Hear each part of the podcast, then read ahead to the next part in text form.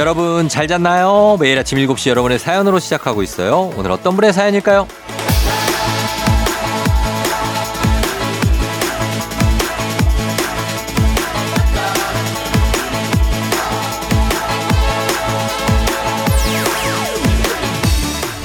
3262님, 아침마다 운전을 해야겠는데 자꾸 졸려서 너무 괴로웠거든요. 근데 쫑디 목소리 들으면서 완전 극복. 덕분에 오늘도 힘차게 출근하고 있습니다만 요즘 아침에 왜 이렇게 차가 막힐까요? 그래도 힘차게 아자아자 해야겠죠?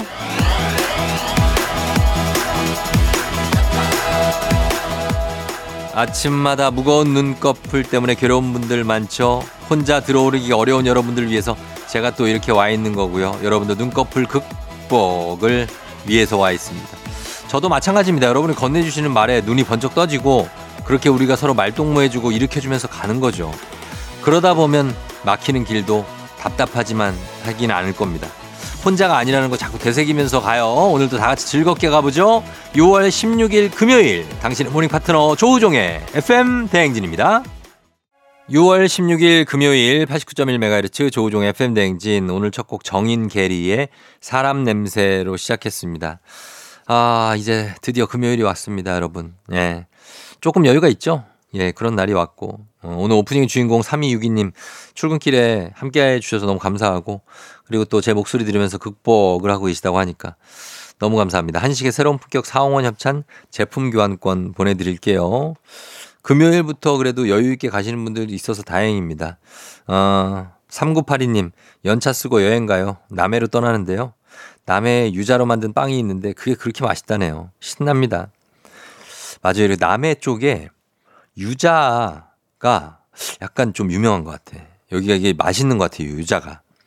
제 친구 하나가 이 집이 남해는 아니고 거제도인데 거기서 유자를 보내줘서 그걸 저를 먹어봤는데 맛있더라고요. 달라 좀. 어, 어, 잘 다녀오시기 바랍니다. 유자 많이 드시고.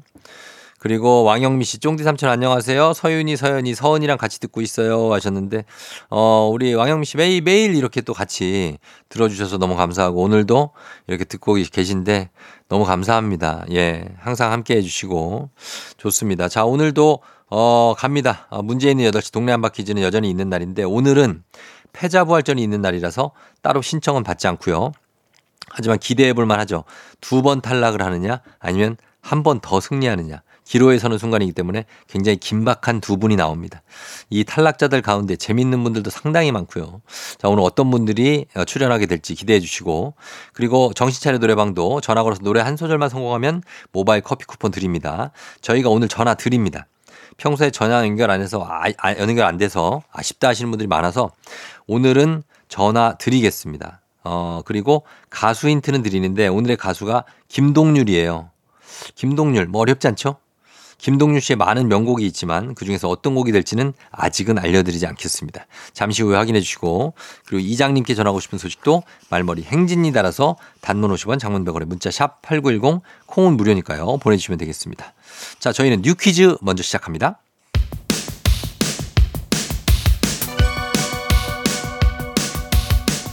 아하 그런 일이 아하 그렇구나. 이오 DJ 쫑디 스파레와 함께 몰라도 좋고 알면 더 좋은 오늘의 뉴스를 콕콕콕 퀴즈 선물은 팡팡팡. 7시엔 new quiz on the music.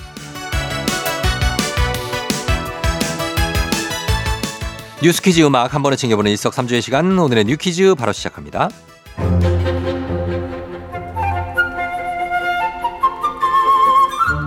일본에 가신다면 금목걸이는 빼고 가시는 게 좋겠습니다 최근 금제품을 착용하고 일본 여행을 떠났다가 강화된 세관 심사에 봉변을 당했다는 사례가 속출하고 있는데요. 우리 관광객이 착용하고 있던 금제품 때문에 세관 과정에서 가방과 온몸 구석구석을 검사받거나 평소 착용하던 금목걸이를 별도의 신고 없이 하고 갔다가 일본 관세법 위반 행위로 7시간 동안 구금되어 조사를 받는 등의 상황스러운 일을 겪은 겁니다. 최근 일본 당국이 귀금속 밀수 대책 강화를 위해 세관에서의 금, 또는 금제품 반입에 대한 심사를 강화하고 있는 탓인데요. 외교부는 일본 입국 시 금목걸이 등 고가의 금제품 착용을 자제해달라는 당부를 전했고요. 순도, 중량, 사용 여부와 관계없이 금 또는 금제품을 휴대해 일본에 반입하는 경우라면 휴대품, 별송품 신고서에 물품 정보를 반드시 신고해야 하는데요. 반입하는 금이 순도 90% 이상이거나 중량이 1kg을 초과할 경우라면 일본 세관에 별도의 신고서를 추가로 제출해야 합니다. 어길 시에는 처벌 또는 압수 조치를 받게 될 수 있으니까 주의하세요. 셋째를 낳으면 무조건 특별 승진을 시켜주겠다. 이렇다면 나으시겠습니까? 실제로 인천 관광공사의 파격적인 인사정책인데요.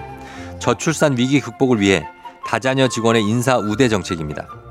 과장급인 5급 직원이 셋째 자녀를 낳으면 바로 팀장으로 승진. 둘째 자녀를 출산하면 성과급 점수에 반영되는 인사 마일리지 가점을 주기로 한 건데요. 공공기관에서 이러한 다자녀 우대 혜택을 주는 일은 처음이라 더 이목을 끌고 있습니다. 신선한 정책이긴 하지만 기혼과 미혼, 남녀에 따라 정책에 대한 찬반은 엇갈리고 있습니다. 역차별이라는 의견도 나오고 있는데요. 인천관광공사는 출산과 육아에 대한 직원들의 인식이 바뀔 것을 기대한다며 1년간의 유예 기간을 거친 후 내년부터 정책을 시행하겠다고 밝혔습니다. 자, 여기서 문제입니다. 우리 가족 깨끗한 물 닥터비엘 협찬, 7시엔 뉴퀴즈 닥터피엘 협찬. 오늘의 문제 나갑니다. 최근에 이것을 착용하거나 가지고 일본에 들어갔다가 공항에서 조사를 받는 등 당황스러운 일을 겪는 사례가 늘었는데요. 최근에 일본이 세관에서 이것 반입에 대한 심사를 강화하고 있기 때문입니다. 황색의 광택이 있는 금속 원소, 영어로는 골드라고 불리는 이것, 이것은 무엇일까요? 1번 금, 2번 텅스텐, 3번 구리. 자, 오늘 선물로 소금빵 세트 준비했습니다. 추첨 통해서 정답자 10분께 드릴게요. 정답 아시는 분들 음악 듣는 동안 단문 50원 장문 100원 문자 샵 8910 또는 무료인 콩으로 정답 보내주시면 됩니다. 걸스데이 반짝반짝.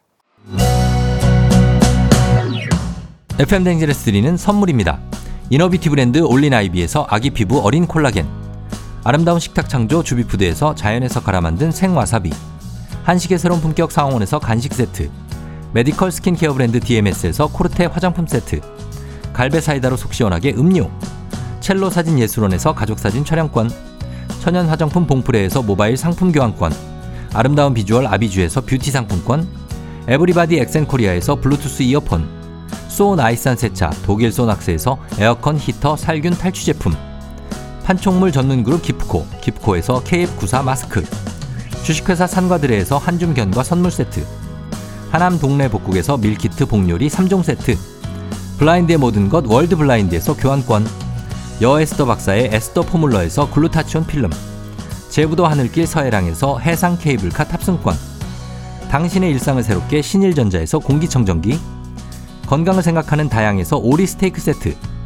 지친 수험생과 직장인에게 좋은 트레서피에서 온가족 영양제 판촉 사은품 전문기업 하나원 비즈마켓에서 카우프만 프라이팬 세트 제과 명장 송영광의 명장텐 베이커리에서 소금빵 시그니처 세트 톡톡톡 예뻐지는 톡스앤필에서 마스크팩과 시크릿 티팩트 네이트리팜에서 천년의 기운을 한 포에 담은 발효 진생곡 주식회사 창원 H&B에서 내 몸속 에너지 비트젠 포르테 파라다이스 스파 도고에서 스파 입장권, 강창구 찹쌀 진순대 포장 전문점에서 즉석 조리식품, 파워풀 엑스에서 온열 통증 파워풀 크림과 메디핑 세트, 선물 받고 싶은 보르딘 커피에서 알록달록 콜드브루 세트를 드립니다.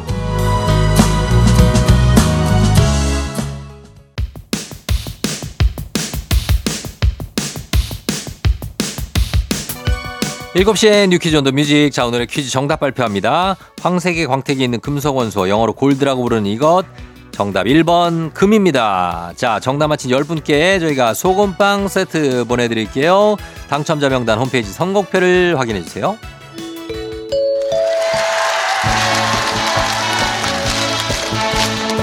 노래 한 소절로 정신을 확 깨우는 아침. 정신 차려 노래방.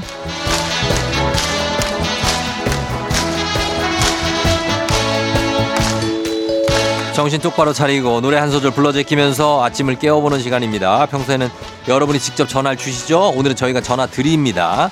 한 번에 세 분 전화 걸어볼게요. 이 세 분이 저희가 들려드리는 노래에 이어서 한 소절씩 노래 불러주시면 됩니다. 가창에 성공하면 편의점 상품권 모바일로 바로 드리고요. 세 분 모두 성공한다. 소금빵 세트까지 얹어 드리도록 하겠습니다. 자, 오늘의 음악 나갑니다. 시간이 가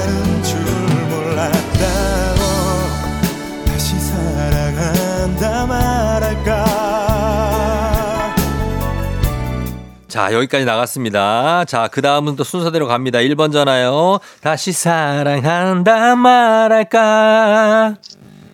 조금 멀리 돌아왔지만 기다려왔다고.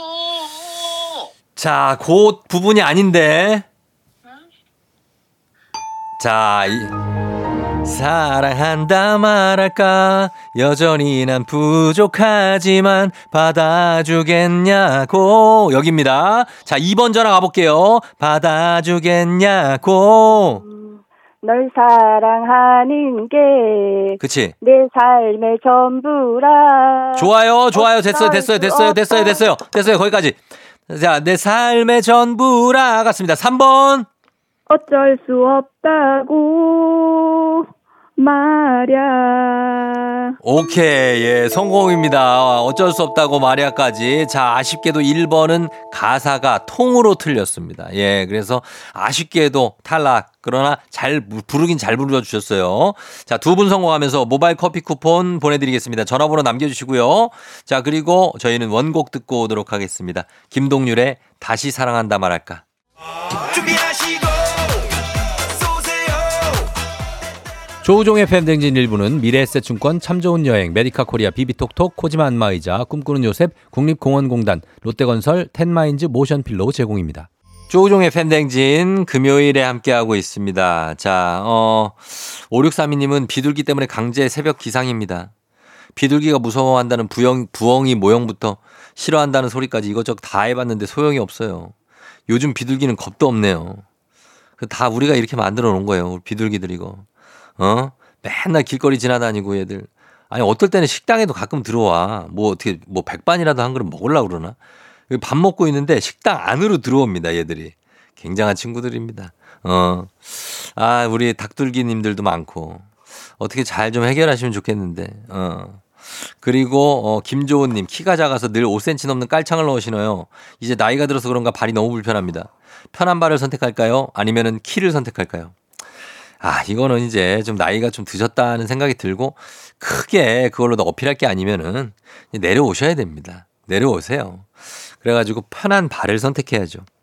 아니면 이게 너무 높은 거를 이게 뒤에 깔창 이렇게 뒤에만 올리지 말고 전체를 올리세요. 전체를. 전체를 올리든가 아니면 그 전체적으로 쿠셔닝이 있는 신발 뭐 5까지는 안 올라가지만 한 그래도 2, 3cm 올라간다. 요런 걸로 낮추시는 거 어떨까요? 괜찮을 것 같습니다. 감조호님 그거 추천합니다. 자 따뚜경 들어온 예. 그렇게 추천하면서 저희가 5632님 감조호님 파이팅 기원합니다. 저희는 그러면 어 잠시 후에 우리 행진이 이장님하고 다시 돌아올게요.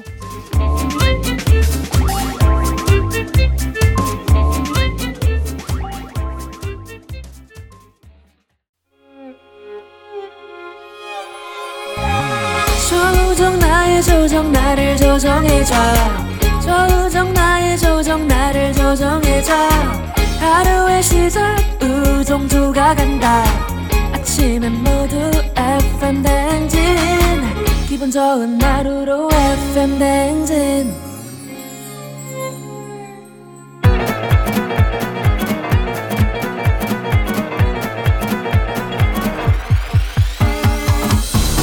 아, 아, 아. 예, 어, 마이크 테스트 하는겨. 예, 들려요?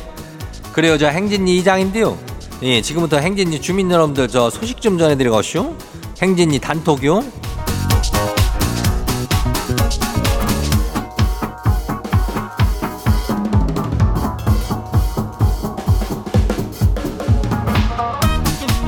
그래야 행진이 단톡 소식 들었슈? 저 9410 주민이 말이요.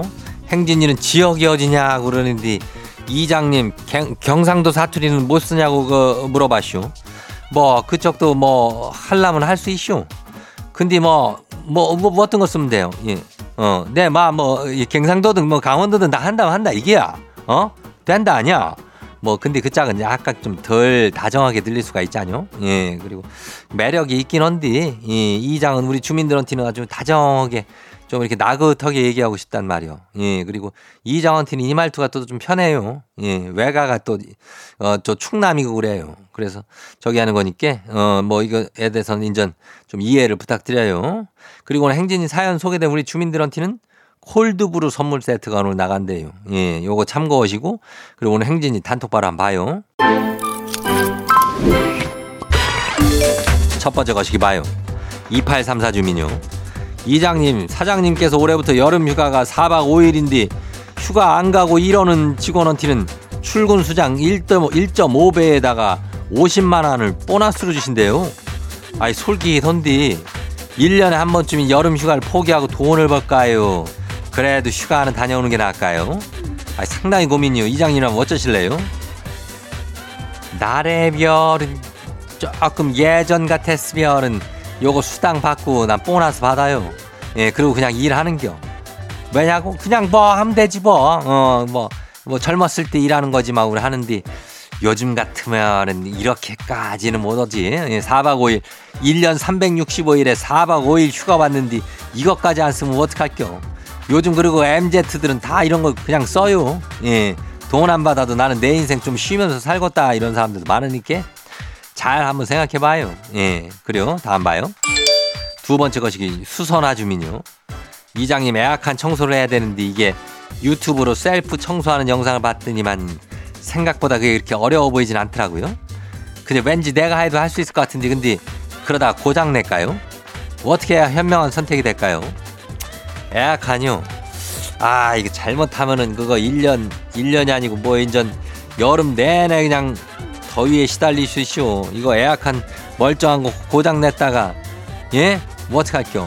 근데 청소 정도는 할 수 있을 것 같기도 하고. 어. 잘 천천히 한번 살펴봐요. 예, 다음 봐요. 예, 거시기 누구요? 라니 주민요. 이장님, 우리 중1 딸저 팔에 땡땡이 거라고 썼다가 지워진 흔적이 있는 거요. 밥 먹다가 발견해가지고 땡땡이가 누군지 우리 딸이 지 거라고 우기냐고 물었더니 아, 빵 터지면서 지가 사귀는 애가 있대요. 아, 언제 말할까 타이밍을 보고 있었다는데 이거를 사귄 지 두 달 됐다는데 기분이 아주 그냥 아주 그냥 저기하고 저기하고 저기해요. 뭔 말인지 알죠, 이장님? 너무 잘 알죠. 나는 아마 울 거요. 나는 이런 얘기 들으면 울겨. 뭐, 뭐, 뭐, 땡땡이 거? 말도 안 되는 거요. 내 딸은 내 거지. 왜 땡땡이 거요? 어? 그러면 안 된다는겨? 아무튼 저기 많이 저기 하니까 예, 이 라니 주민도 이거 참 저기 하고 저기 해가지고 저기 해요. 예, 다음 봐요. 누구요? 어, 그대일 주민요. 아들이 미술학원 다니고 싶다고 노래를 불러가지고 보냈거든요. 근데 딱 사흘 가고 재미없다고 안 다니겠대요. 아휴, 그게 학원비가 얼만데 이장님. 얘왜 이런데요? 이장님 이유를 아세요? 그렇게 왜 가고 싶다 그러는겨? 애초부터 나는 이런데 학원 같은 거는 안 가고 싶다고 얘기를 하면 되는 거 아니요? 예? 사흘 가고 왜 재미가 없는겨? 재미를 붙여야 될 거 아니요? 아무튼간 얘들은 하여튼간에 이걸 그냥 투자 비용이라고 생각하고 어, 얼마나 어, 뭐딴 것도 관심 있는 걸 또 가고 찾을 수 있는 거 아니요? 하나 속간했다고 생각해. 다음 봐요. 마지막이요. 어, 광민준 주민요. 이장님 살이 너무 안 빠져요. 여름은 아주 그벅에 다가오고 늘어난 뱃살이 줄어들 기미가 안 보이는데 아니 나는 이제 해수욕장을 좀 당당하게 한번 가보고 싶은데 올해도 그냥 넘길 순 없이요. 이장님 속성으로 살 빼는 방법 어때요? 좀 알려줘봐요. 이거를 6월에 준비를 하면 어떡하는겨? 이거는 작년 한 10월부터 준비를 했어야 올해 살 빼고 어딜 갈 수 있는겨? 아니 지금 당당히 속성으로 살을 어떻게 빠는겨? 살 쳐져요. 그냥 밥을 안 먹으면 되지 얼마나 간단한겨? 근데 밥을 안 먹을 수가 있겠는겨? 광민준이가 안 되는겨. 그냥 지금 상태로 그냥 당당하게 해수욕장 가서 잘 놀고 와요. 그리고 오늘 소개된 행진이 가족들한테는 콜드브루 선물 세트 챙겨드려요. 행진이 단톡 매일 열리니까 알려주고 싶으면 정보나 소식 있으면은 행진이 요 말머리 달고 보내주면 돼요. 단문이 50원이 장문이 100원이 예, 문자가 샤퍼고 8910이니까 그리고 콩은 무료죠. 우리 일단 노래 듣고 올게요. 아이브 아이엠.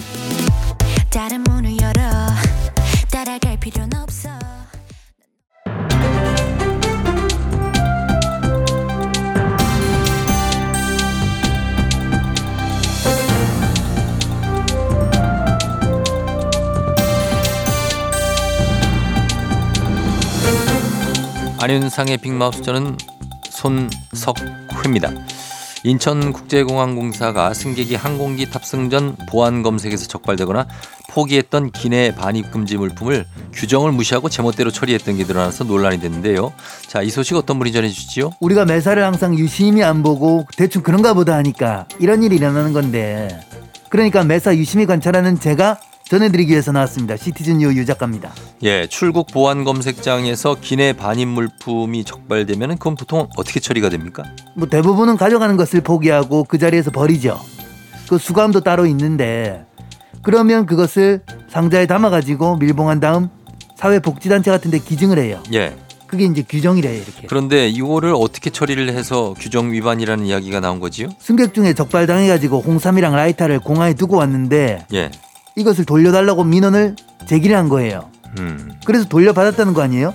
홍삼이나 비싼 화장품 이런 거 예. 민원 제기하면 찾아올 수 있게 아예 일시 장소 이런 거 기록해가지고 일정 기간 동안 따로 보관을 하기도 했대요. 그러면 이게 다들 돌려달라고 하면은 돌려주는 겁니까? 이게 법적 분쟁이 발생할 수가 있어서 그랬다 그랬는데 포기물품 처리 절차에 대한 법 규정은 있는데 이 포기를 번복한 경우까지 구체적인 지침을 담은 내용은 없어요. 어. 그러니까 일부 돌려준 사례가 있는 거죠. 그거는 그럼 좀 형평성에 어긋나는 게 아닐까 생각이 되는데요. 이 민원을 제기하면 주는 걸 모르고 그냥 포기한 분들도 많을 텐데 그리고 그게 그렇게 주기 시작하면은 관리도 어려울 거고요. 상식적으로는 그렇죠.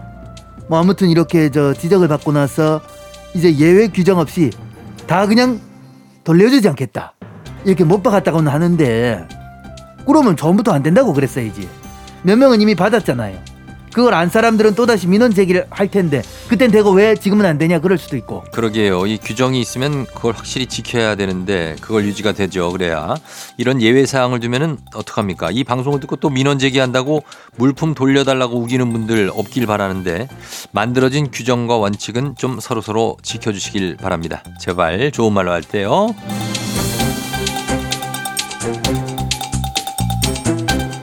다음 소식입니다. 외신인데요. 스위스의 명품 시계 업체 오메가가 재작년 경매에서 약 44억 원에 매입한 자사의 60년 전 손목 시계가 정교하게 제작된 가짜였다는 사실이 드러났다고요. 자, 이 소식 어떤 분이 전해 주시죠? 사람 함부로 믿지 말라고 내 했나 안 했나 어이? 도저히 우리 순양은 스스로 엎어지는 이런 일은 없어야 된대 자, 회장님 이게 무슨 일입니까? 이, 이 회사는 자사 시계를 왜 구입을 한 거지요? 그 박물관에 전시할라 그랬단다 2021년에 이 경매 샀는데 1957년에 만들어진 손목시계로 44억에 산 기다 예, 이게 상당히 가치가 있는 시계였나 봅니다. 근데 이렇게 고가에 구매를 할 정도면 엄청난 왜 그 달에 간 사람 있지 않나 루이 암스트롱 맞나 루이 암스트롱이 아니고 이제 닐 암스트롱이지요. 암스트롱은 맞네 예. 저 암스트롱이 달에서 착용했다는 건가요? 아니 가랑 같이 간 그 버즈 올드린이 찼던 거란다 아하. 기계식 시계가 우주 탐사에서 승인 받은 거노. 그게 뭐가 유일하다 카대. 자, 이거면 진짜 박물관에 있을 만하고 역사적으로도 가치가 있는 건데 이게 가짜였다는 겁니까? 이 만든 회사도 못 알아볼 정도로 이렇게 잘 만들어진 것 같죠? 그 회사의 다른 부품들을 조합해서 만든 거였단다. 예. 그래가 직원들이 연료가 돼 있는 것을 보고 그 경매연 회사랑 같이 조사에 들어간다 카던데. 참 명품이라고 비싸게 파는 회사가 취설도 가짜에 속고 그런다는 게 안 웃기나? 웃긴 해요. 웃기지? 예. 이 상황 자체가 뭐 현대 예술 아이가? 거의 뭐 행위 예술입니다. 그 자사도 구분이 안 되는 가짜면은 이걸 정교하게 잘 만들었다고 이거 해 칭찬해야 될지 아니면 명품에 대한 허상이 이렇게 잘 꼬집혔다고 해야 할지 참 아이러니한 소식입니다. 소식 감사하고요. 오늘 소식 여기까지지요.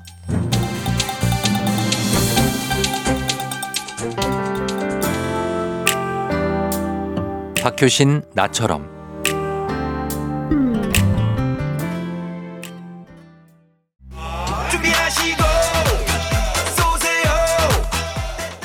조우종의 FM 대행진 2부는 신한은행, 고려기프트, 일양약품, 파워펌프, 농심, 와이드모바일 제공입니다.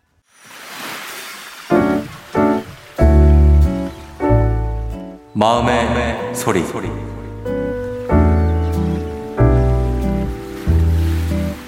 제 혈압이 걱정되는지 매번 저의 혈압을 올려주시는 땡땡님 회사에 경력직으로 오신 거잖아요. 신입 아니시고요. 그런데 왜 신입보다 일을 더 못하시는 걸까요? 지금 오신 지 5개월째인데 업무 숙지도 안 되어 있고 일을 맡기면 허점 투성의 결과물 주시고 그것도 대부분은 절반도 못했으면서 본인은 다 했다고 주시기도 하잖아요. 말도 안 되는 실수하시고 매번 미안하다고 죄송하다고 하시는데 저는요 그 실수가 반복되면 그건 실수가 아니라고 봐요. 제가 언제까지 이거를 참고 기다려야 되는 건지 진짜 모르겠네요. 그리고 팀장님 좀 더 지켜보자고 하셨는데 아니 5개월 지켜봤으면 됐지 뭘 더 얼마나 지켜봐야 할까요? 방법 좀 강구해 주세요.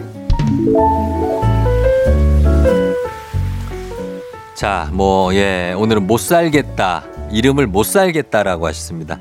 어, 못 살겠다님의 마음의 소리였습니다. 이름도 익명으로 하셨고, 또 저희가 음성 변조도 해드렸습니다. 아, 그런 만큼 굉장히 수위 높은 어떤 그 이 경력직에 도대체 이게 뭐냐는 거죠. 예. 경력이 왜 신입보다 일을 못하냐는 거죠. 아, 이해가 안 되시는 겁니다. 저희가 못 살겠다님 혈압 좀, 어, 좀 낮추시라고 건강기능식품하고 소금빵 세트 보내드리도록 하겠습니다. 이 경력직이라고 다 일을 잘하는 게 아니더라고요. 예, 그런 거고. 그리고, 아, 이거 뭐라고 얘기해야 될까? 참, 이해는 됩니다. 제가 이제 못 살겠다님의 마음이 이해가 되는데, 어, 그렇다고 해서 그 사람의 문제, 뭐 알지만 그걸 뭐 고쳐질 수가 있는 것도 아니고 하니까 잘 좀 거기에 적응해 가시는 게 어떨까요? 아니면은 그분에게 좀 이렇게 어떻게 좀 도움을 주시든지 그러는 것도 좀 괜찮을 것 같은데 지금 많이 참을 만큼 참은 것 같아요. 예, 그러니까 저 이해는 합니다. 자, 이렇게 속풀이 여러분 하실 수 있습니다. 원하시면 익명, 삐처리, 음성 변조 뭐 다 해드립니다. 모자이크 처리까지 해드립니다. 그리고 선물도 드리니까 카카오 플러스 친구 조우종의 FM 댕진 친구 추가하시면 자세한 참여 방법 나와 있습니다. 많은 참여 부탁드리고요. 저희 3부는 문제 있는 8시 동네 한바 퀴즈 여러분 시작합니다. 음악 듣고 퀴즈로 돌아올게요. 음악은 브라운 아이드 걸스 사인 오늘 내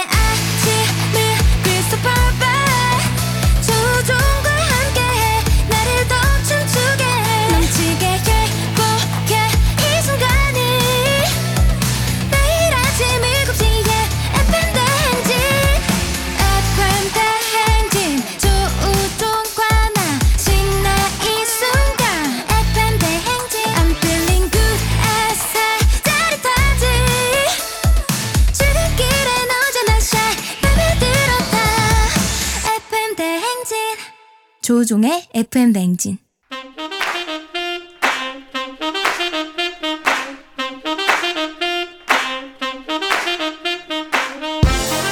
바쁘다 바빠 현대사회 나만의 경쟁력이 필요한 세상이죠. 눈치 지식 순발력 한 번에 길러보는 시간입니다. 경쟁이 꼽히는 동네 배틀 문제 있는 8시 동네 한바 퀴즈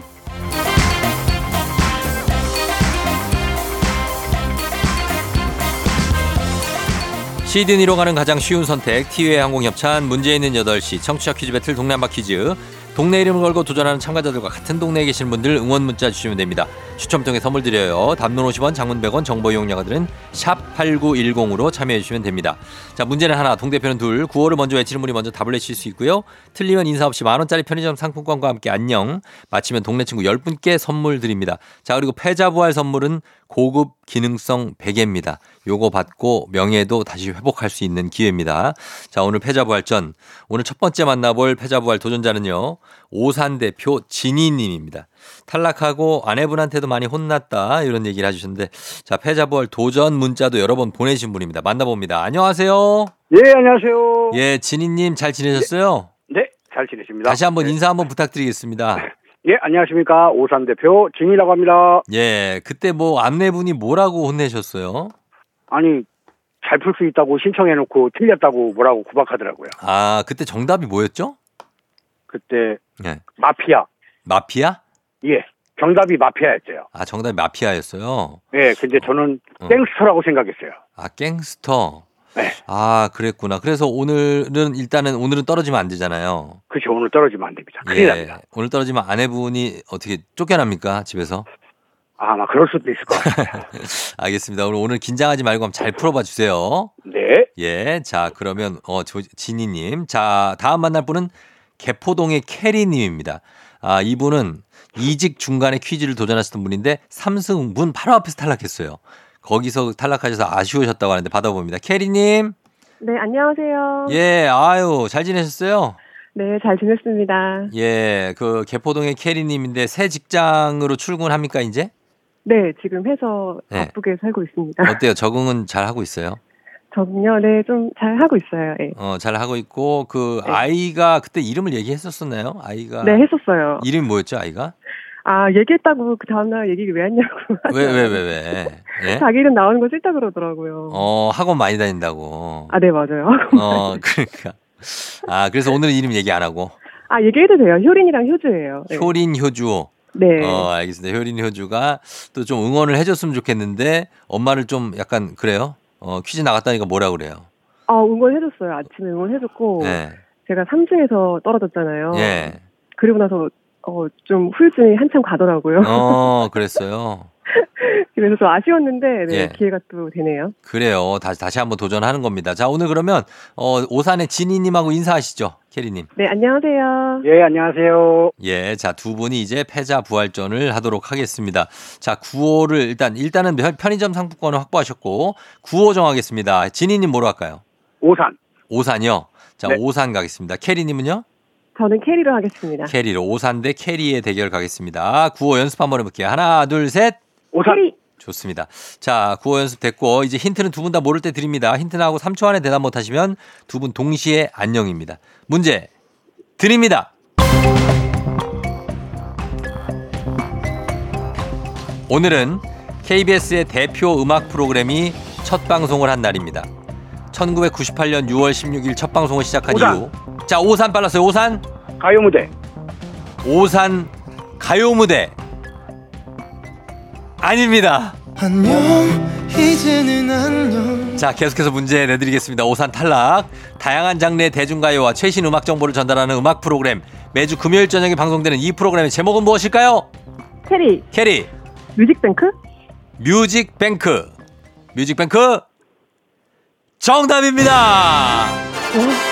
네, 뮤직뱅크 정답 캐리님 패자 부활 성공하면서 명예 회복 됐습니다. 예, 아이, 진짜. 아, 오사님이 가요 무대 할 때 어땠어요? 아, 저 사실 앞에 부분을 잘 못 들어가지고, 어. 어, 맞추실 줄 알았어요. 근데, 예. 아, 진짜 대표 음악 프로그램이긴 한데, 네. 가요 무대도. 근데 이제 최신 음악 정보를 전달하는 프로그램은 뮤직뱅크 매주 금요일에.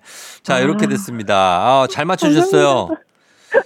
아, 그- 그때 좀 쉬운 문제 나왔으면 좋았을 텐데, 그때 완강기가 나와가지고. 아, 완강기에서. 네. 그러니까. 예, 일단은 맞추면서 패자 부활 하시고, 동네 친구 개포동에 또 10분 선물 드리고, 고급 기능성 베개 어때요? 좋습니다. 필요했어요. 예, 요거 받으시면서 명예 회복 성공했습니다.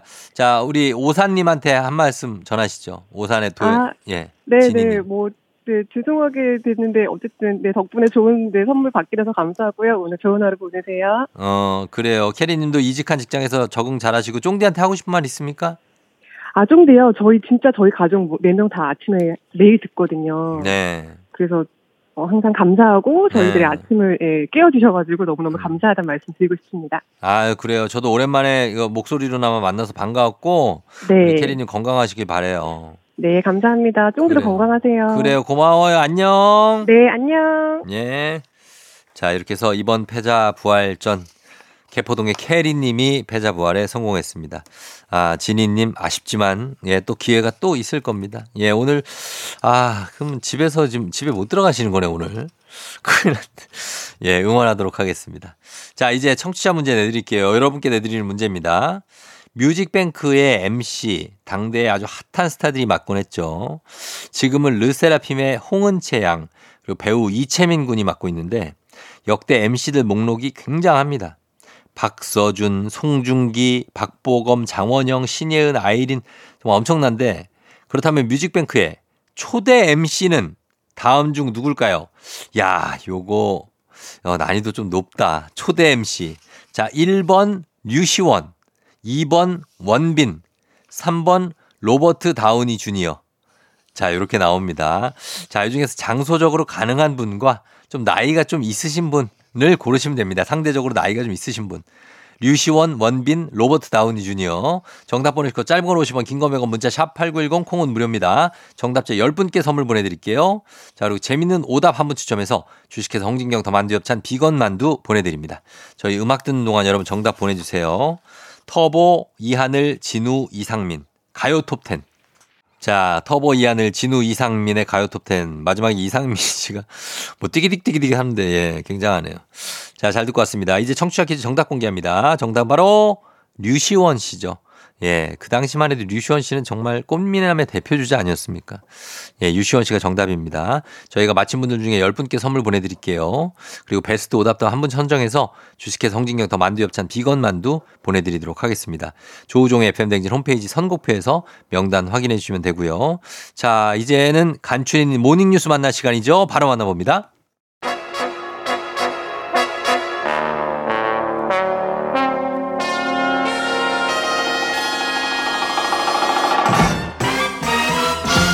간추린 모닝뉴스 KBS 김준범 물리블리 기자와 함께 하도록 하겠습니다. 안녕하세요. 네, 안녕하세요. 예, 금요일 정도 되면은 김 기자도 마음이 좀 해이해지나요?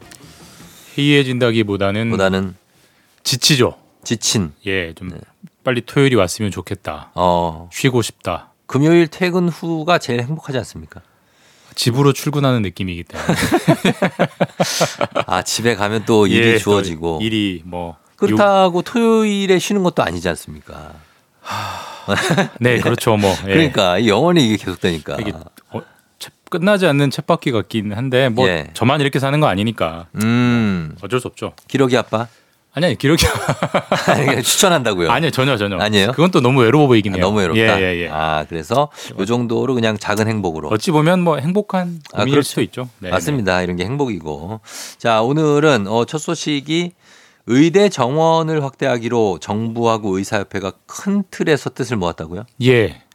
이제 항상 큰 틀에서 뜻을 모았다는 것은 음. 복잡한 부분은 이제 뒤로 좀 미뤄놨다는 아? 얘기인데 아직 다는 안 됐다는 거죠. 예 정원 확대 의료계에서 진짜 민감한 문제입니다. 맞습니다. 예. 일단 뭐 찬반을 떠나서 좀좀 통계를 좀 보면 예. 보통 우리가 뭐 강남 10년이면 강산도 변한다라고 하잖아요. 예. 의대의 정원은 3,058명으로 예. 18년째 제자리입니다. 아, 그것도 진짜 신기하다. 예. 근데 우리나라 인구는 꾸준히 늘고 있고 예. 점점 고령화되기 때문에 음. 사람이 나이를 들면 더 많이 아프잖아요. 그렇죠. 그 의료 수요, 환자 수요는 계속 늘어나는데 음. 그 환, 의사를 배출하는 의대 정원은 18년째 묶여 있기 때문에 예. 이건 이렇게 가면 안 된다. 의대 정원을 늘려서 의사를 더 배출해야 한다라는 지속적인 요구가 있었는데 예. 어쨌든 뭐 큰 틀에서는 일단 정부와 의사협회가 합의를 했기 때문에 음. 최소한 이제 물꼬는 터진 상황이다라고 볼 수 있습니다. 자, 그러면 이게 20년째 거의 거의 20년이네요. 18년이니까 늘려오지 못한 이유가 있을 거 아닙니까? 뭐 쉽게 말해서 의료계 반대 때문입니다. 의료계 모든 반대. 모든 전문직은 사실 뭐 의사뿐만 아니라 뭐 약사, 변호사, 뭐, 뭐 방송인도 마찬가지일 거예요. 예. 그 직역의 일- 인원을 늘린다라고 하면 음. 다 반대합니다. 그렇죠. 사실. 누가 좋아하겠어요? 심적으로는 솔직히, 그렇죠. 뭐 파이를 나눠 먹는 겨- 경제적 네. 급부가 줄어드는 거기 때문에 그럼요. 누구도 예. 좋아하지 않고 의료계도 지속적으로 이제 반대를 해 왔는데 아까 말씀드린 인구는 계속 늘어나는데 의, 의사는 계속 그대로인 문제. 결국 의사가 부족해지고 있기 때문에 예. 이게 기억하실지 모르겠지만 코로나 때 음. 한번 그, 그 의사, 의사들이 일종의 파업, 진료 거부를 세게 했던 적이 있어요. 맞아요. 예. 그때 문재인 정부가 이 의대 정원을, 한- 의대 정원 확대를 한번 추진해 보려고 했다가 예. 의료계가 강하게 반발했고 음. 사실 코로나라는 대방역 시기에는 의료계 협조가 절실하게 그렇죠, 필요했기. 때문에 일단 보류하고 뒤로 미뤘던 것이고 예. 그게 한 3년 지나서 지금 다시 이제 논제가 되고 있는 그렇게 어. 그런 상황입니다. 아니 그 논리 논의를 제기하는 거고 근데 또 지금 논란이 되고 있고 사실 저희 같은 경우에 방송인인데 어 그냥 사람만 들어오면은 불만이지만 방송이 많이 늘어나고 일감이 늘어나면 어 의사로 예. 치면 환자죠 예. 많이 늘어나면은 그래 형평스타 괜찮다 어, 이 정도 허용할 만도 한데 왜 반발을 계속하는 거죠? 그러니까 그런 부분에서 이제 의료계의 의- 의대 정원 확대는 비판을 많이 받죠. 실제로 국제적으로 봐도 예. 우리나라가 의사가 부족한 나라입니다. 그러니까 어, 인구 그러니까. 1000명당 예. OECD 평균은 의사가 3.7명이 있는데 예. 우리나라는 2.5명밖에 없어요. 차이가 많이 나잖아요. 한 명 이상 적기 때문에 예. 늘려야 하는 당위성은 분명한 것이고 그렇죠. 최근에 뭐 그런 뉴스 보신 적 있으실 거예요. 어느 지역 도시에서 뭐 연봉을 3억을 전뭐 책정했네, 5억을 공고를 했는데 의사 지원자가 없다라는 뉴스들이 나오잖아요. 경남 산청인가 어디 그랬어요. 예, 그만 뭐 물론 지역에서 뭐 지역에 대해 거주 여건이 좋지 않은 점에 대한 근거도 되겠지만 동시에 네. 의사가 그만큼 부족하다는 뜻 분명한 증거거든요. 그런 측면에서는 의대 정원 확대를 반대하는데 좀 명분이 없긴 한데 의협의 논리는 지금의 우리나라 의료 현실이 단순히 의사 수를 늘리는 것만으로 해결되는 문제가 아니라 기본적으로 가장 큰 문제는 어, 진료 수가. 그러니까 이제 건강보험공단이 이, 이 진료 행위를 했을 때 얼마로 쳐줄 것이냐. 이게 너무 싸게 지금 쳐주고 있기 때문에 사람들이 의사 의대 그러니까 의료 행위가 더 돈이 된다면 의사들이 더 늘어나지 않겠느냐. 근데 정부가 돈을 꽉 묶어두니까 지금 필요한 의료 행위들이 이루어지지 않는 거다. 단적으로 요즘 소아과나 산부인과 문 닫는다는 얘기 많이 나오잖아요. 네. 그런 부분이 결국 정부가 그쪽에 대한 수가를 묶어서 경제적으로 너무 힘들게 하기 때문에 생기는 문제여서 음. 의대 정원 확대도 물론 필요하지만 이 진료 수가의 문제를 현실화 시켜주지 않으면 음. 이 의- 의료계의 어떤 구멍이 뚫리는 문제는 지속적으로 생긴다 이렇게 반발을 하고 있습니다. 어쨌든 뭐 찬반은 팽팽한데 아까도 우리가 처음에 말씀드렸지만 큰 틀에서는 합의가 됐는데 네. 결국 이러면 한 명을 늘릴 거냐 음. 뭐천 명을 늘릴 거냐 이건 완전히 다른 얘기이기 때문에 예. 결국 그 디테일 가지고 음. 정부와 의협이 좀 치열하게 복잡하게 음. 논쟁할 것 같습니다. 알겠습니다. 예, 이거 지켜보도록 하고요. 다음 소식은 최근에 포털 사이트 다음이 기사에 달리는 댓글 관련 정책을 바꿔서 화제가 된다는데 뭡니까? 혹시 뭐 다음에서 뉴스 네. 눌러 보셨어요? 어, 본 적 있죠. 보시면 예전에는 항상 이 댓글창이 있었어요. 네. 그 네이버는 아직 댓글창이 있는데 다음은 댓글창이 사라졌습니다. 어, 그래서 일종의 실시간 톡이라고 해가지고 네. 그 기사가 나온 지 24시간 동안만 아, 일종의 일종의 톡창, 일종의 댓글창이 열리고 아, 예, 예. 거기에 댓글들이 24시간만 생겼다가 네. 24시간이 지나면 모두 삭제됩니다. 어, 그러면서 동시에 예전에는 댓글이 뭐 뭐 추천순, 네. 뭐 뭐 찬반순 어, 그렇게 이런 거 올라오죠. 예. 뭐 따봉을 많이 받으면 있고. 위로 올라오고 이랬는데 예. 이번에는 오로지 시간순으로만 시간순으로만. 그러니까 누군가의 찬반순을 보이지 않는 방식으로 아. 댓글 정책을 대개편을 해서 네.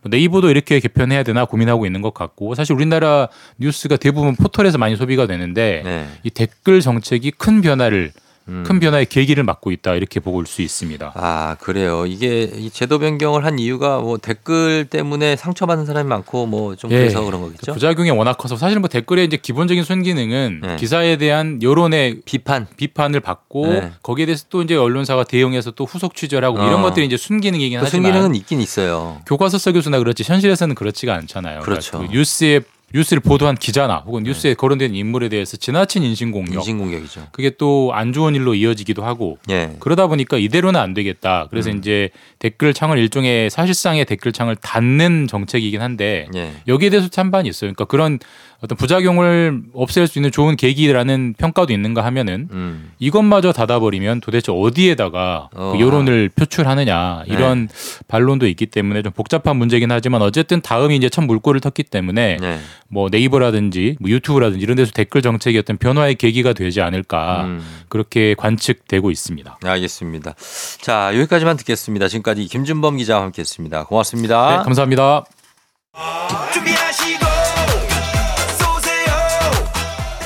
조우종의 FM 대행진 3부는 미래에셋증권 지벤컴퍼니웨어 맛있는 우유 GT 땡스소윤 국립공원공단 수영구청 프리미엄 소파에싸 종근당 건강 금성침대 땅스 부대찌개 제공입니다. KBS 쿨 FM 조우종 FM 대행진 오늘은 불금 금요일에 함께하고 있습니다. 아, 3931님이 격하게 더 자고 싶어요. 나는 자도 자도 졸리다 하셨습니다.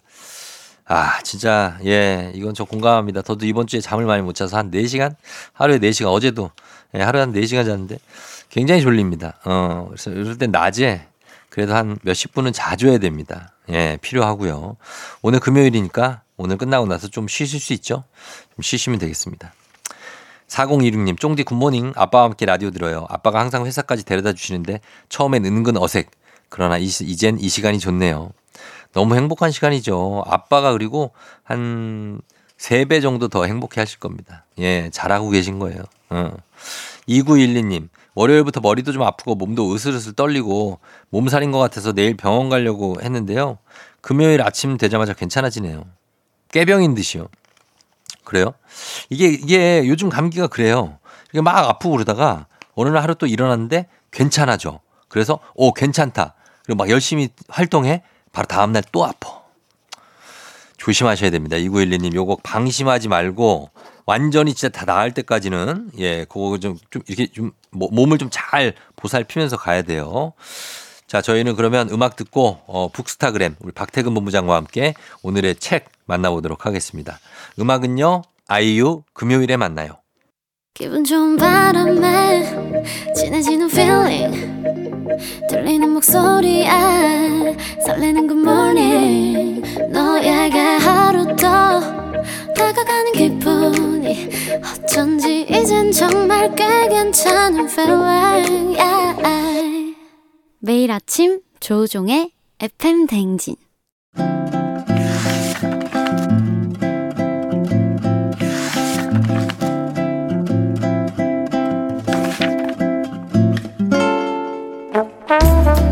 금요일에만 문을 여는 곳이죠. 책 읽어주는 남자 박태근 씨와 함께합니다. FM 댕진 라디오 책방 북스타그램.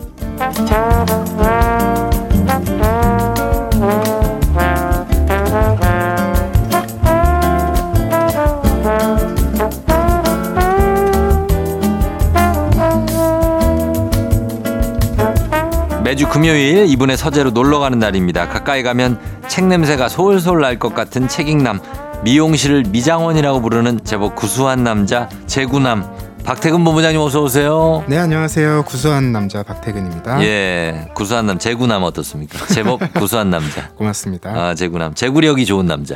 야구 좋아하니까. 아 괜찮잖아요. 좋네요. 투수해 본 적은 한 번도 없어요. 어 마운드에 서본 적은 없어요. 아 그래요? 아 내가 볼 땐 사이드암으로 잘 던질 것 같은데. 어 굉장히 딴 얘기를 좀 샜는데. 어 본부장님 인별그램 보면 네. 태호의 서재라고 프로필 상단에 있는데 아, 그거 뭡니까? 이 제가 일하는 회사에서는 수평 호칭을 써요. 네. 이름이 태호죠. 그렇죠. 예. 그 태호 반고흐. 태호 반고. 그 빈센트 아. 반고흐의 동생. 어. 네, 그 사람의 이름에서 따왔고요. 어. 태호의 서가라는 거는 네. 실제로 저희 회사에 보면 음. 빈 책상 하나에다가 네. 제가 태호의 서가라고 이름을 붙여놓고 어. 제가 읽은 좋은 책들, 네. 뭐 같이 보면 좋을 뭐 잡지들 어. 이런 것들 제가 갖다 놔요. 아 진짜. 그러면 이제 저희 직원분들이 어. 자유롭게 어. 빌려가서 볼 수 있는 거죠. 음. 거기 이렇게 써 있어요. 누구나 자율 대출 반납. 아, 그 어떻게 거기에서 다 집어가는 그 참가율이 얼마나 됩니까? 아, 꽤 많이 신간을 갖다 놓으면 예. 정말 바로바로 가져가고요. 아, 그래요. 특히 또 슬램덩크 인기였잖아요. 어. 그래서 제가 애장판과 네. 신장 재편판 두 개를 세트를 갖다 놨는데 어. 지금도 읽는 분이 계시더라고요. 어, 진짜. 어, 약간 본부장이 읽는 책이라는 느낌이 약간 또 있군요. 아, 뭐 그보다는 네. 그냥 같은 책을 좋아하는 사람으로서의 보람이랄까요? 음, 약간 그런 느낌으로. 어, 그러면은 어떻습니까? 그 태호는 롤 모델이나 뭐 특별히 애정하는 인물 있습니까? 책이나 영화에서? 아, 그런 작품에 나오는 좋아하는? 캐릭터라든지 인물이라든지. 아니요, 그렇게 푹 빠져서 읽는 편이 아니라서 주로 그러면은- 현실에 있는 사람들을 어. 동경하거나 또는 좋게 보는 것 같아요. 알았어요. 현실에 있는 인물들은 누구 있습니까? 최근에는 뭐 버락 오바마, 미셸 어. 오바마 어. 이 부부 사는 모습이 너무 멋진 것 같아요. 아, 어떻게 살아요, 그분들 요즘에? 대통령을 이제 끝나고 나서 네네. 최근에는 또 다큐멘터리 제작을 했잖아요. 음. 일에 대한 일에 대한. 사람들이 어떻게 일을 하고 살아가고 의미를 찾는지 예, 예. 그러니까 이런 일들을 벌인다라는 게 어. 그게 현실 정치랑 좀 거리가 있어 보이지만 예, 예. 사실은 되게 정치적인 일인 거잖아요. 어, 그렇죠. 그런 걸 그렇게 해나가는 모습이 참 보기 좋더라고요. 어, 보기 좋다. 어, 그래. 오늘은 그러면, 어, 오늘 이 주인공도 굉장히 흥미로운 인물이자 뭐 여러분이 많이 아시는 인물인데, 네. 어, 어떤 책일지 오늘 또 여러분 책 선물 준비되어 있습니다. 오늘 소개하는 책에 대한 의견이나 사연 보내주시면 다섯 분 추첨해서 오늘의 책 보내드릴게요. 문자 샵 8910 짧은 건 50원, 긴 건 100원, 콩은 무료입니다. 자, 오늘 만나볼 책은 아마 한국에서 가장 유명한 해외 작가의 책이 아닌가 싶습니다. 맞습니다. 실제로 네. 종종 한국인이 가장 사랑하는 해외 작가 설문을 하는데 음. 늘 1위를 차지하는 작가고요. 예. 이 작가의 작품은 지금까지 35개 언어로 번역됐고 음. 전 세계에서 그간 누적 3천만 부가 판매가 됐습니다. 많이 판매된 거죠? 그렇죠. 네. 아마 많은 분들이 이 작가 덕분에 개미에 대해서 관심을 가지셨을 텐데요. 음. 바로 프랑스의 작가 베르나르 베르베르. 예. 이 작가가 그간 소설을 많이 썼잖아요. 예. 이번에 처음으로 자전 에세이를 썼어요. 어. 제목이 베르베르 씨 오늘은 뭘 쓰세요입니다. 그렇습니다. 예, 정말 어, 이 작가는 진짜 유명. 예전에 그냥 라디오 광고도 베르나르 베르베르의 개미 뭐 이런 거 아니면 어, 파트리크 쥐스킨트의 좀머 씨 이야기 이런 거 광고 많이 했거든요 라디오에서. 옛날에 예 근데 그 중에서 이 베르나르 베르베르는 사람들이 뭐 이 책을 왠진 모르겠지만 정말 개미의 열풍이 대단했고 저는 잠이라는 소설도 어, 네. 예, 두 권짜리 그것도 있고 뭐 여러 가지가 있는데 그때가 벌써 30년 전에 나온 거잖아요. 맞아요. 개미가 한국에 출간된 게 1993년인데 네. 이때 그 도서 대여점이 전국적으로 엄청나게 많이 생겼어요. 아 많았어요. 거기서 정말 개미를 많이 빌려 읽었는데 진짜 항상 개미가 쭉 꽂혀 있었어. 몇 질씩 이렇게. 그렇죠. 그때 예. 그 도서 대여점을 주름 잡던 책들이 몇 개 있어요. 네, 뭡니까? 베르나르 베르베르의 개미, 개미 초대 인기였고. 김진명 작가의 무궁화 꽃이 피었습니다. 아, 제가 그것도 진짜. 그리고 로빈 쿡의 그 의학 스릴러 어. 다 기억나시죠? 스티븐 킹.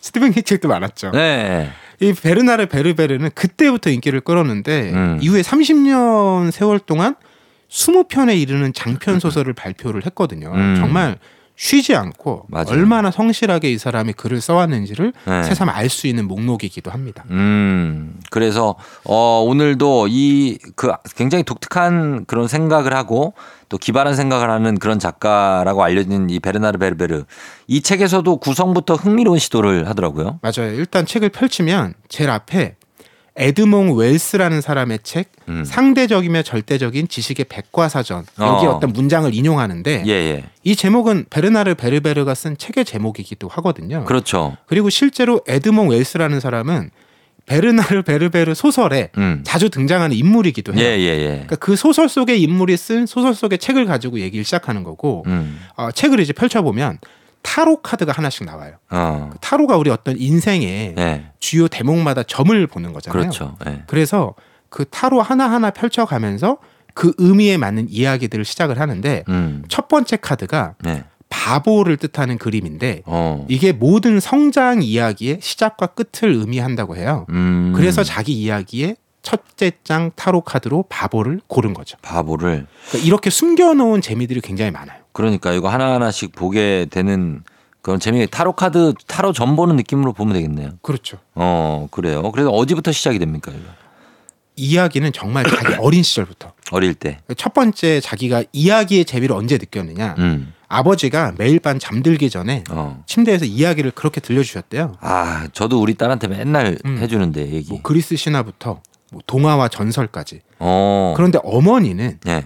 우리 아들이 좀 예술적 기질이 있는 것 같다. 음. 그래서 그렇게 그림을 계속 그리게 했대요. 그림을. 근데 스스로는 네. 어린 나이임에도 아 난 그림엔 재능이 별로 없는 것 같다고 생각을 했대요. 어. 그래서 엄마가 실망할까봐 되게 염려를 했고 아 진짜. 그런데 다행인 건 엄마가 그 재능과 상관없이 계속 그림을 그릴 수 있게 해줬는데 음.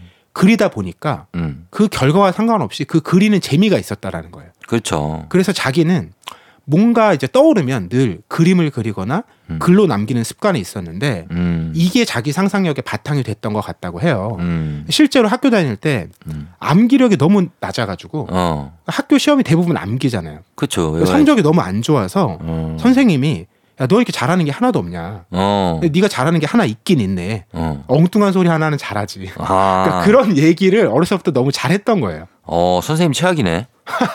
아니, 그 애한테 너 뭐 이렇게 잘하는 게 하나도 없냐? 어? 엉뚱한 소리는 잘하지. 이렇게. 그러니까 이제 베르나르 베르베르가 예. 1961년생이니까 음. 거기도 뭐 학교 다닐 때 60년대 말 70년대 초였을 테니까. 저희보다 선배죠. 예, 뭐 그 시절 생각해 보면 어. 또 그럴 법하다는 생각이 들기도 합니다. 공부 잘하는 애들만 잘해주고. 어, 그런 거 있어요. 엄마 잘 계시지? 뭐 이런 약간 이런 거 있잖아요. 아버지 잘 계시나? 뭐 이렇게. 아, 그 시절은 그랬습니다. 아무튼 뭐, 어, 좀 자기를 정확하게 파악하는 아이였네요. 맞아요. 음. 그쵸. 자기가 뭐 어떤 걸 잘하고 어떤 걸 못하고. 그러면 그때부터 뭐 본인의 작품이라고 될 만한 얘기를 썼던 건가요? 학교 다니면 네. 장문 과제나 글쓰기 숙제 내주잖아요. 꼭 있죠, 꼭 있죠. 여덟 살때 음. 벼룩의 추억이라는 작품을 써서 제출했대요. 아, 제목 특이하다. 그렇죠. 여기서부터 벌써 개미의 느낌이 어, 나잖아요. 그러니까 느낌 나네. 이게 어떤 이야기냐면 벼룩의 입장에서 예. 인간의 발에서부터 시작해가지고 음, 이 장단지 털을 거쳐서 음, 뭐 이제 얼굴까지 배꼽을 거쳐서 음. 나중에 막 귀파키에 빠져요. 어, 손가락에 공격을 받고 어, 그리고 머리 꼭대기에까지 가서 머리카락에 들어갔더니 어. 아 아플싸 네. 머리니 부족과 이제 마주하게 되는 거예요. 머리니 부족. 네, 머리에 니, 이가 있는 거죠. 어. 이런 이야기를 그때 펼쳤는데 아. 또 선생님이 이 이야기를 너무 칭찬을 해준 거예요. 네. 그래서 신이 나가지고 이렇게 다 인간이 아닌 입장에서 인간을 바라보는 이야기 어. 이런 걸 그때부터 굉장히 많이 썼대요. 뭐 아. 사자의 관점으로 바라보는 사파리라든지 음. 또는 연인들이 네. 나무 껍질에 하트 모양 새기잖아요. 네. 연인들은 되게 즐겁게 새기는데 어. 나무의 입장에서 너무 아프고 괴로워하는 그런 어. 마음 아, 이런 것들이 어려서부터 관심이 있었다고 하더라고요. 음, 야, 진짜 특이하다. 아, 아까 야생 머리니 부족이 부, 그 저희는 이제 탈모 이런 건 줄 알고 뭐 머리 숱 부족 이건 줄 알았는데 그게 아. 아. 니라 머리니 부족 부족장 할 때 그 부족. 그렇죠. 아, 하고 머리니는 맞닥뜨렸다. 하나만 있는 게 아니니까. 이런 게 좀 기발하네요. 우리가 생각하는 고정관념을 깨는 거예요. 맞습니다. 예. 그래서 그때부터 인간을 좀 약간 다른 관점 그리고 다른 샷으로 좀 바라보는 특유의 그 시선감이 있었는 음, 거네요. 그러다 보니까 네. 과학에 자연스럽게 관심을 가지게 됐고 음. 동물들도 많이 기르게 됐는데 예. 뭐 물고기, 거북이, 햄스터, 반려동물 엄청 많이 길렀대요. 어. 그 중에서도 이제 개미의 흥미를 갖게 된 건데 아. 이 개미를 기르다가 문득 이런 생각을 했다는 거예요. 네. 우리가 이제 그 개미는 너무 작으니까 음. 예를 들면 실수로 우리가 개미의 목숨을 앗아갈 수도 있잖아요. 개미를 죽일 수 있죠. 마치 그것처럼 네. 우리 인간도 음. 인간의 생사 여탈권을 쥔 어떤 거대한 존재가 음. 우리 이렇게 가둬두고 지구에 어. 관찰하고 있는 거 아닐까. 아, 그런 생각을. 네, 만약에 그런 독특하고 거대한 존재가 음. 외계에서 온 어린아이이거나 어. 신인데 되게 초보 신이라면 음. 우리에게 어떤 일이 벌어질까 아. 이런 상상을 했던 거죠. 그리고 상상만 한 게 아니라 네. 그때 이미 여덟 장짜리 그림과 글로 개미의 첫 번째 버전을 씁니다. 음. 그리고 이걸 한 번 한 번 개고해 나가면서 네. 한 20년에 걸쳐서 어. 개고를 해서 어. 개미라는 작품을 완성을 한 거죠. 아, 정말 쉽게 쓰여졌던 게 아니네요. 개미, 우리가 개미 볼 때 진짜 가끔 그런 생각을 공감도 돼요. 왜냐면 개미 저도 많이 키웠지만 개미가 정말 생사를 막 걸고 어디를 탈출하려고 할때 음. 우리가 볼 땐 그거 이렇게 손으로 집어서 올려주면 되는 거 아니에요. 맞아요, 맞아요. 그쵸? 근데 그냥 그거 보고 있는 거 아니에요. 어린아이 입장에서는. 아, 그런 거가 또 공감이 가고. 그때 그 시절을 이렇게 생생하게 기억하는 작가도 놀랍고 또 개미에 대한 이런 아이디어의 유발 그 시점도 참 놀라운데 어, 여기에 대해서 계속해서 한번 음악 듣고 나서 얘기를 이어가 보도록 하겠습니다. G.O.D. 관찰. 어, 오늘 한국인이 가장 사랑하는 작가 베르나르 베르베르의 자전 에세이 베르베르 씨 오늘은 뭘 쓰세요?로 얘기를 나누고 있는데 어 저희가 뭐 음악도 들었지만 전설적인 작품 개미의 탄생 배경이 8살 때다. 정말 좀 대단한 작가는 좀 다르다라는 생각이 듭니다. 네, 근데 뭐 이게 천재라기보다는 음. 굉장히 성실한 천재라고 볼 수 있는데 네. 여덟 살때 처음 쓴 것을 이후에 20년에 걸쳐서 무려 120번을 고쳤습니다. 어. 그리고 실제로 출판사에서 굉장히 많이 거절당했어요. 네. 아, 뭐 이거 사람도 관심도 없을 것 같은데 음. 좀더 대중적인 거 써보는 게 어때? 이런 얘기를 듣기도 했고 음. 또 20대에 들어서 과학 기자로 일을 했는데 해고당하기도 하고요. 어. 어, 물론 그 과정에서도 개미를 개고하는 걸 멈추지 않았던 거예요. 음. 계속 버전이 A, B, C, D 이렇게 와요. 어. 그래서 뭐 나중에는 N 14번째죠. 네. 근데 이 사람이 이걸 개고할 때 나름의 특징이 있는데 네. 보통 우리가 개고한다고 생각하면 먼저 쓴 거 놓고 네. 보면서 고쳤을 것 같잖아요. 그렇죠. 아니에요. 앞에 걸 안 봅니다. 아, 새로 써요? 그리고 새로 쓰는 거예요. 오. 이걸 120번을 했다는 거예요. 진짜? 네. 와, 대단한데. 성공할 만 하겠다는 생각이 들죠. 예, 예. 그렇게 20년이 흐르고 나서 29살 때 음. 이제 비로소 그 소설이 출간이 됐고 예. 이 책이 오늘 이야기 나누는 책이 원래 프랑스어 제목은 예. 개미의 회고록이에요. 아. 실제로는 그 개미라는 작품 전체가 네. 어떻게 쓰여졌는지에 대한 이야기이기도 한 것이죠. 음, 그래서 그때, 어, 뭐, 본격적으로 작가로서 활동을 시작한 걸 텐데, 한국에서도 이쯤부터 알려지기 시작한 거죠? 맞아요. 이게 프랑스에선 1991년에 나왔고 네. 한국에서는 1993년에 나왔는데 음, 이게 초반에도 반응이 좋아서 네. 94년에 바로 한국으로 옵니다. 음. 이때만 해도 외국 작가가 방한하는 일 굉장히 드문 그렇죠. 일이었거든요. 예, 예.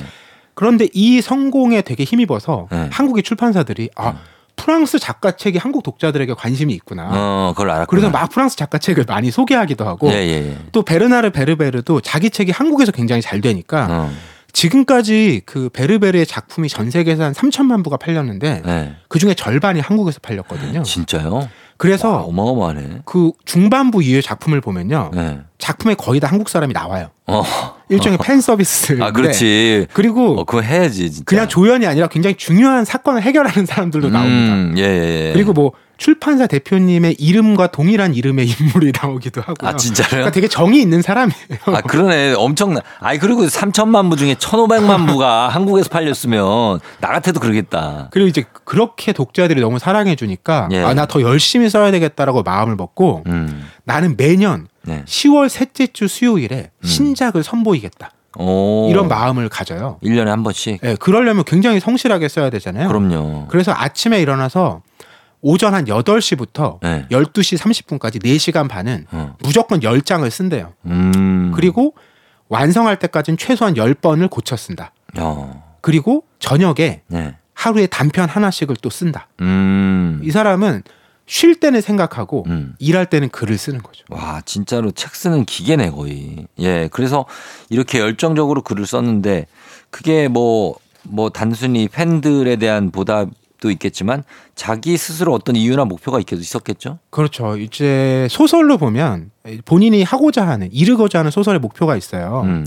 본인 생각에는 설명하기보다는 음. 보여주는 이야기가 좋은 소설이라고 생각을 한대요. 음. 그런데 여기서 한 단계 더 나가면 음. 보여주는 것보다는 상상하게 하는 소설이 더 멋진 소설 같다. 그렇죠. 난 예. 그런 걸 쓰고 싶다. 어. 그리고 둘째는 아 우리가 그런 얘기 하잖아요. 아 옛날에 더 좋았지. 음. 근데 그것도 물론 맞는 얘기인데 네. 미래가 더 좋겠지. 어. 이런 꿈을 꾸자. 독자들이 가질 수 있도록 하는 작품을 보여주고 음. 싶다. 예, 예. 그리고 열심히만 하는 게 아니라 굉장히 위트가 있어요. 네. 이 책에 이제 독자 사인의 얘기들이 나오는데 음. 어떤 독자가 책을 가져와서 어.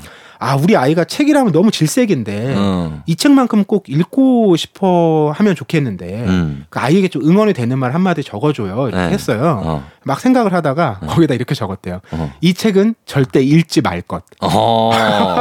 그러면 궁금하지. 그쵸. 아, 진짜, 어, 느낌 있네. 예, 역시, 어, 베르나르 베르베르답다라는 생각이 듭니다.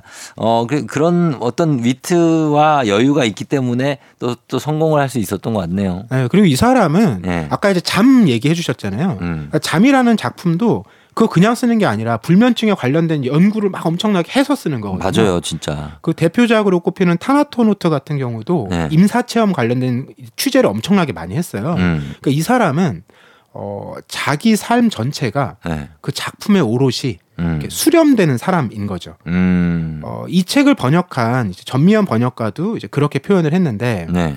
베르나르 베르베르는 음. 지금까지 쓴 것보다 앞으로 쓸 것이 더 많은 작가라고 감히 생각한다. 어. 아, 그 지금까지 거의 네. 30년 동안 책만 썼는데. 20편의 장편 소설을 썼고 이제 60대인데 예. 앞으로 더 많은 걸 쓸 거라는 확신이 든다니까 어. 아, 그만큼 대단한 작가구나라는 생각이 듭니다. 그렇습니다. 예, 앞으로가 또, 또 기대가 되는데, 어, 어떤 얘기를 또 기대해도 될까요, 앞으로는? 작가가 이 책이 이제 자기 인생을 돌아본 얘기잖아요. 네. 음. 그 60년의 세월을 돌아본 결과 네.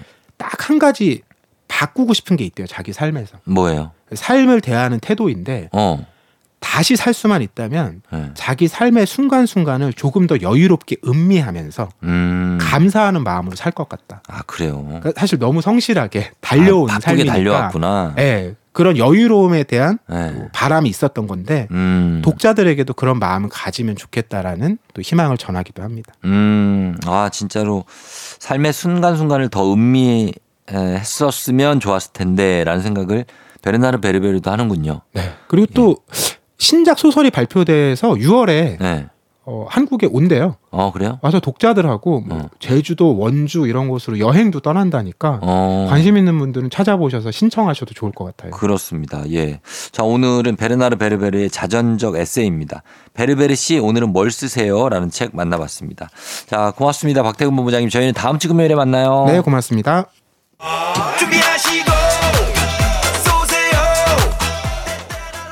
조우종의 FM대행진 4부는 HLB제약 포드 세일즈 서비스 코리아 제공입니다.